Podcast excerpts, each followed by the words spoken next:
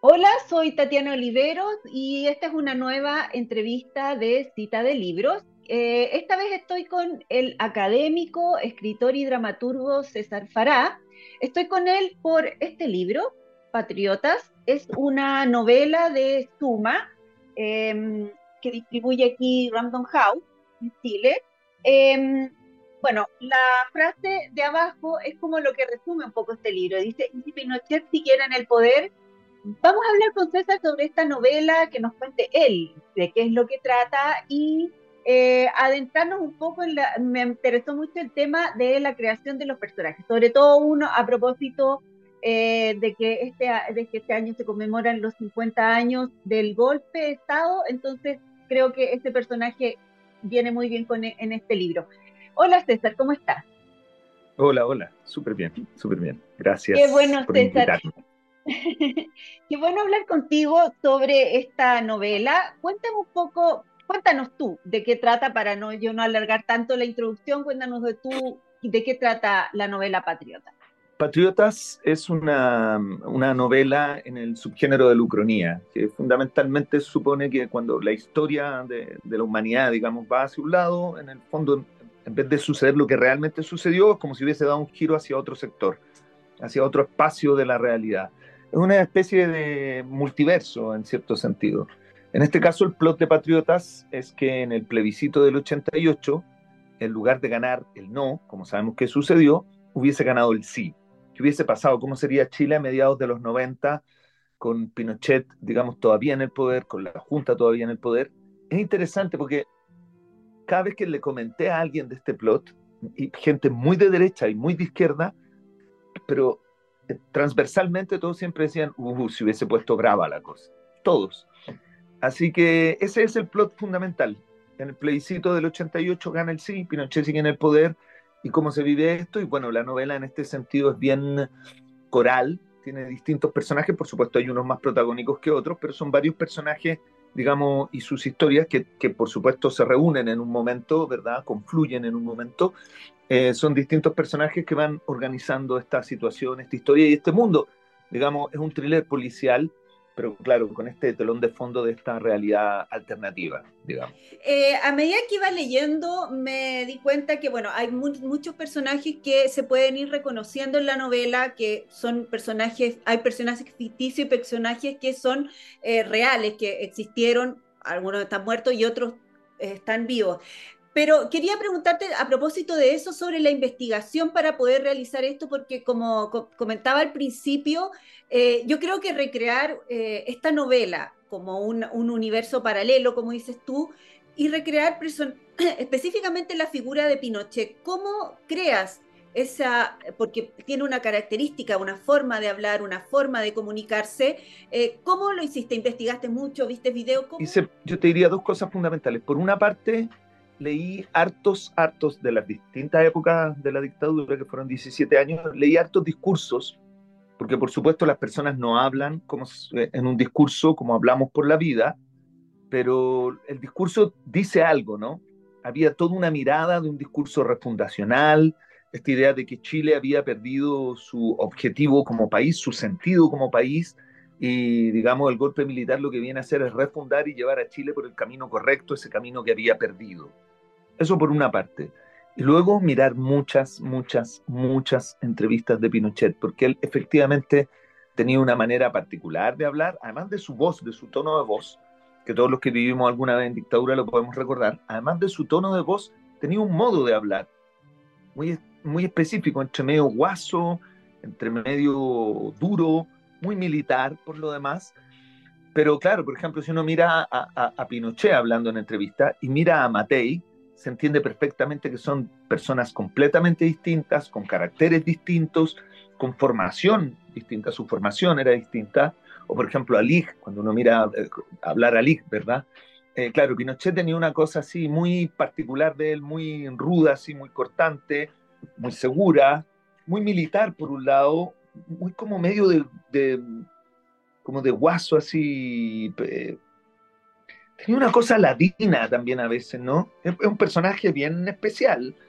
Y tenía una cosa que a mí, que como personaje da para mucho, Pinochet era era un tipo que era muy duro a veces, pero también era la clase de tipo que arrastraba el poncho en el sentido de que se hacía el tonto cuando no lo era. Yo creo que tenía una cosa como de hacer como, no, si yo no entiendo nada, no, yo no, no, no tengo mucha idea. Como que se hacía el tonto cuando en verdad era muy zorro, yo creo. Era bien, bien zorro, yo creo. Sobre todo ya después de una época. Em, y era, claro, acomodaticio, sí, digamos, hoy día no es un, no es en absoluto eh, una, una, sorpresa que fue el último en sumarse al golpe y, bien, bien encima, ¿no? Así que sí, hice harto trabajo en ese sentido. te juro que me miré horas de videos y de entrevistas de Pinochet, harto, harto, harto. Y como te digo, leí también los discursos, porque los discursos hablan de una suerte, no sé si llegar a llamarlo así, pero de una suerte de ideología. Mm. ¿Y, y, tu, ¿Y tu trabajo como dramaturgo en creación de personajes te sirve para esto? Porque se nota en el libro una, un, un detalle muy, o sea, como una, una, una forma de crear y de, y de describir a los personajes y cómo se van desarrollando a medida que van haciendo acciones, van, eh, se va revelando su personalidad. Y también estos personajes que son reales como Pinochet, eh, ese, trabajo tuyo en dramaturgia te, te, sirve para crear y para darle personalidad y estas características a los personajes?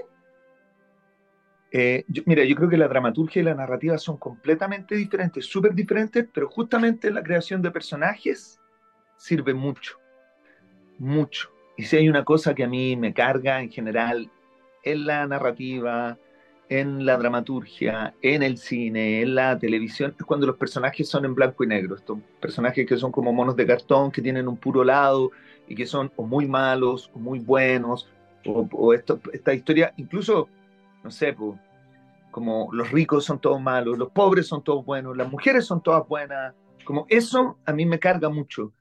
Em, creo que todas las personas tienen grises, tienen luces y sombras, y sí, yo creo que por suerte me, me parece que me sirvió mucho ese trabajo en dramaturgia, y una de las cosas que hice yo y que, y que con mi editor trabajamos bien finamente fue la creación de personajes. Yo creo que hay algunos personajes espero, o eso intenté, que llegaran a ser eh, eh, entrañables, comprensibles, entendibles. O sea, incluso los villanos tienen que tener un discurso que valga la pena, porque si no, como te digo, son monos de cartón y eso es bien fome. Sí, yo creo que me sirvió harto esa formación en la dramaturgia.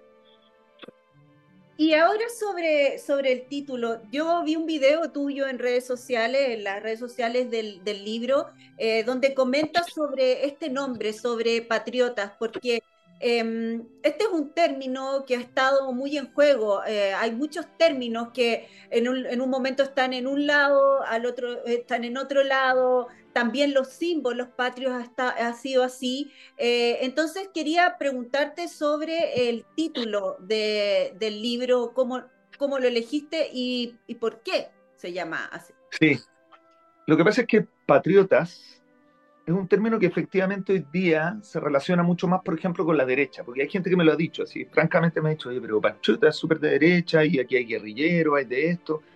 Yo creo que patriotas, como casi cualquier término, y particularmente un término político, digamos, es eh, un concepto que está en disputa, que era lo que decía en este video que tú, que tú mencionas, ¿no? Es un concepto que está en disputa para mí.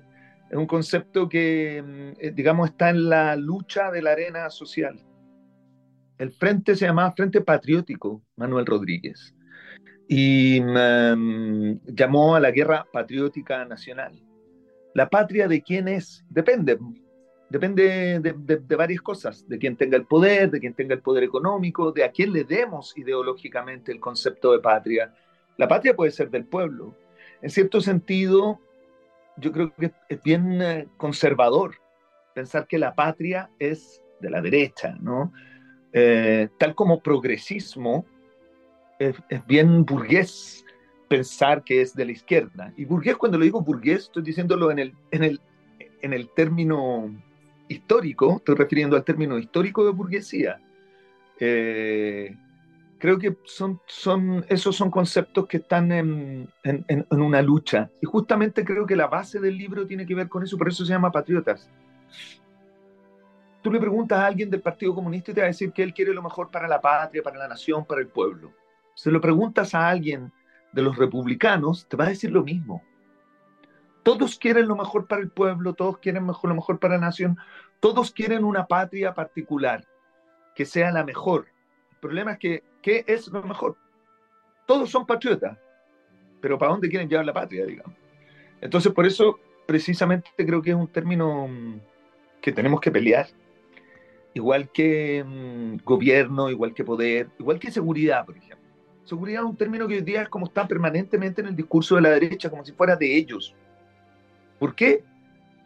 En la, propia época de Pinochet eh, había menos delincuencia probablemente, no necesariamente porque hubiese mayor control policial, sino que este país era completamente distinto. Pero bueno, había menor delincuencia en términos de robo y de asesinato, pero bueno, y la delincuencia que llevó a cabo el, gobierno como, como formato, como, como forma política, ¿verdad? Eso también es delincuencia. Y hoy día se está viendo, pues, se están condenando gente hace rato ya. No todos los que quizás se debieran, pero se está condenando gente.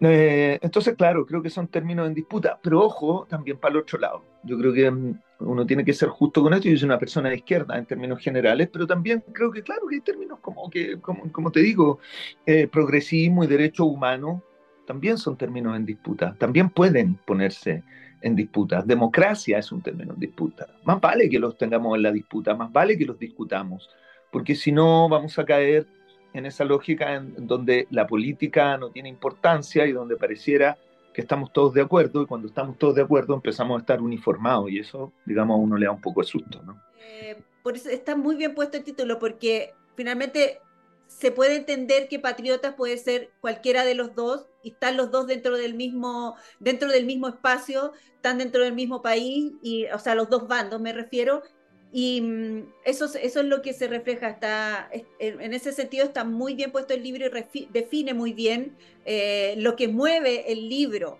lo que va lo que va impulsando la historia hacia hacia adelante. Este libro eh, se lanza en el marco de los 50 años del golpe. Entonces te quería preguntar, eh, ¿fue planificado? Eh, ¿Cómo fue, o, qué te parece que este libro eh, sea, sea lanzado y publicado en, en, esta fecha? Porque hay mucha, hay mucho, el término se está asociando mucho a memoria aquí hay una asociación muy fuerte con la memoria. Esto, eh, si bien tiene memoria, pero también crea un nuevo futuro. Entonces quería preguntarte sobre esa, estas nuevas miradas y estos nuevos puntos de vista que se están poniendo sobre, sobre este hecho en particular que es el golpe de Estado. Sí, mira, en principio no fue nada planificado, esa es la verdad. Pero cuando me di cuenta que iba a salir para los 50 años, claro, calzó perfecto.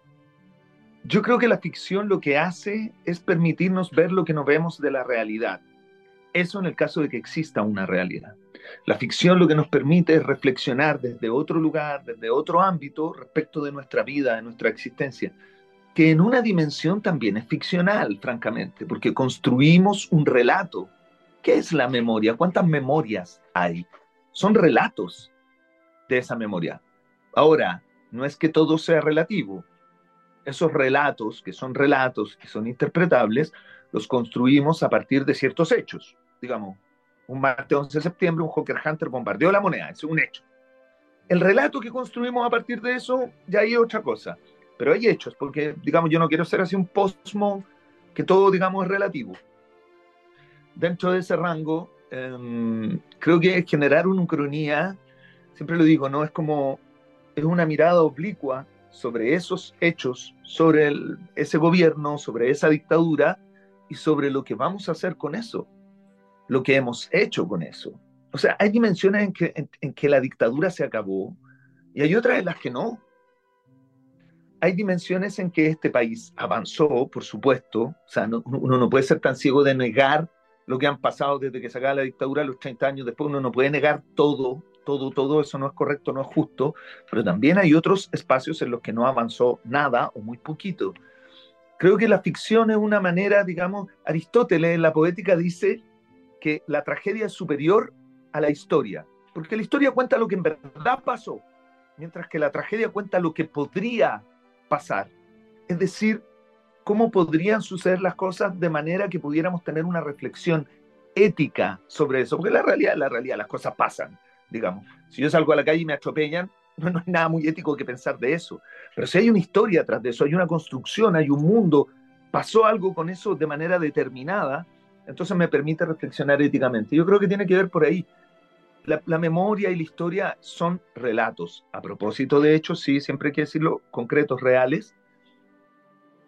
Y, entonces la ficción lo que nos permite es reflexionar sobre aquellos. Es, es, un, es un relato otro, es un relato otro, de fantasía, ficcional, insisto, no es una mentira, pero, pero en ese rango creativo, en ese rango, en este caso de un mundo alternativo, nos permite dar una mirada a lo que fue y a lo que somos, creo yo.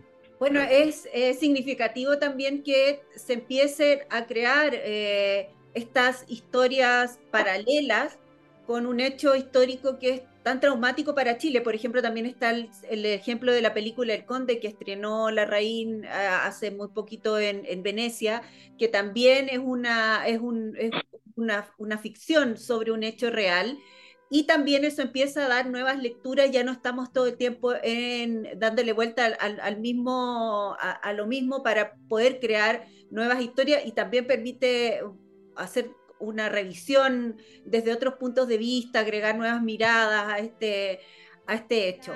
Esta novela tiene una, tiene una estructura en capítulos que tiene que un capítulo está, el final de un capítulo está unido eh, a, lo, a los que siguen o sea, una misma narración, pero eh, tiene una estructura que, bueno, nosotros lo conversamos antes con César, que tiene una estructura muy similar a una serie, a, las series.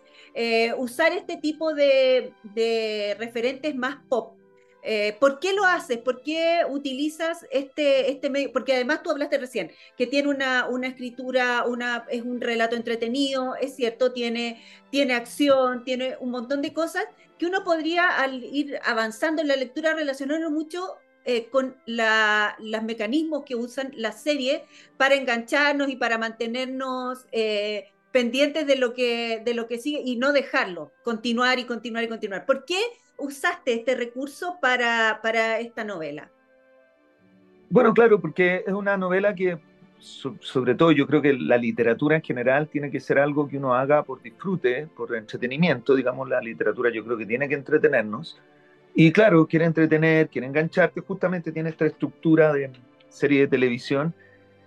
Y claro, digamos, ayuda a, mantenerte enganchado con el texto. Y después de todo, francamente, si alguien va a leer 460 páginas, al menos hacerle el, el, el, favor de que sean lo más entretenidas posible, lo más enganchadoras posible, que la gente diga, uy, no, es cuando, cuando a ti como escritor te dicen, me puse a leer el texto y no, no, podía parar, tenía que dejarlo y no podía parar, eso es lo mejor que te puede pasar. Quiere decir que efectivamente conseguiste generar una relación, no conmigo, sino que con el, con el libro generó una relación con el lector o la lectora, y eso es lo mejor a uno que como escritor, lo mejor que a uno le puede pasar, pero de lejos como para ir terminando, César, eh, quiero que tú le, nos digas por qué hay que leer Patriotas. Yo no creo que sea importante leer Patriotas. Yo creo que sí es rico leer. Y Patriotas es una novela entretenida, que tiene una estructura muy entretenida, que tiene personajes bien trabajados, que tiene una historia que tiene muchas sorpresas, muchos cambios, muchos giros, todos verosímiles, pero que tienen muchos cambios y como decía antes, me parece que la ficción sobre un hecho tan fuerte como ese nos permite tomar distancia y por lo tanto disfrutar de alguna manera una historia como esta, ¿verdad? Sin por ello perder la posibilidad de reflexionar sobre la misma. Y en ese sentido creo que es un texto bien transversal, yo creo que lo puede leer un, una persona muy, muy joven y una persona bien, bien adulta mayor. Creo que mm, un, también es un texto bien transversal. Yo creo que es una novela muy entretenida, como te digo, y con buenos personajes, con una buena historia, y que, que no por eso quita la posibilidad reflexiva del, del texto. Bueno, César, te agradezco esta entrevista. Yo realmente recomiendo leer Patriotas, eh, porque, principalmente porque es un libro súper entretenido. Creo que tiene todo esto que hablamos muy teórico y muy, muy de memoria y eso, pero es un libro entretenido y es entretenido con una historia de nosotros, de Chile. Entonces, eso también creo que es súper importante sí. porque a veces estas novelas las leemos en relación a, a a otras, a otros países o a otras culturas, pero eh, una novela escrita con una historia tan particular y tan importante y que tenemos tan registrada en la cabeza, no hay nadie que no sepa de este tema, eh, creo que es, es muy significativo. Eh, César, nuevamente te agradezco esta entrevista, te agradezco el tiempo, mucho éxito con Patriotas y mm, bueno, espero que nos veamos para un próximo libro. Muchas gracias, Tatiana, muchas, muchas gracias y, y gracias también por tener este espacio. Yo creo que es súper importante en este país. Así que gracias, gracias, gracias. Gracias a ti, César.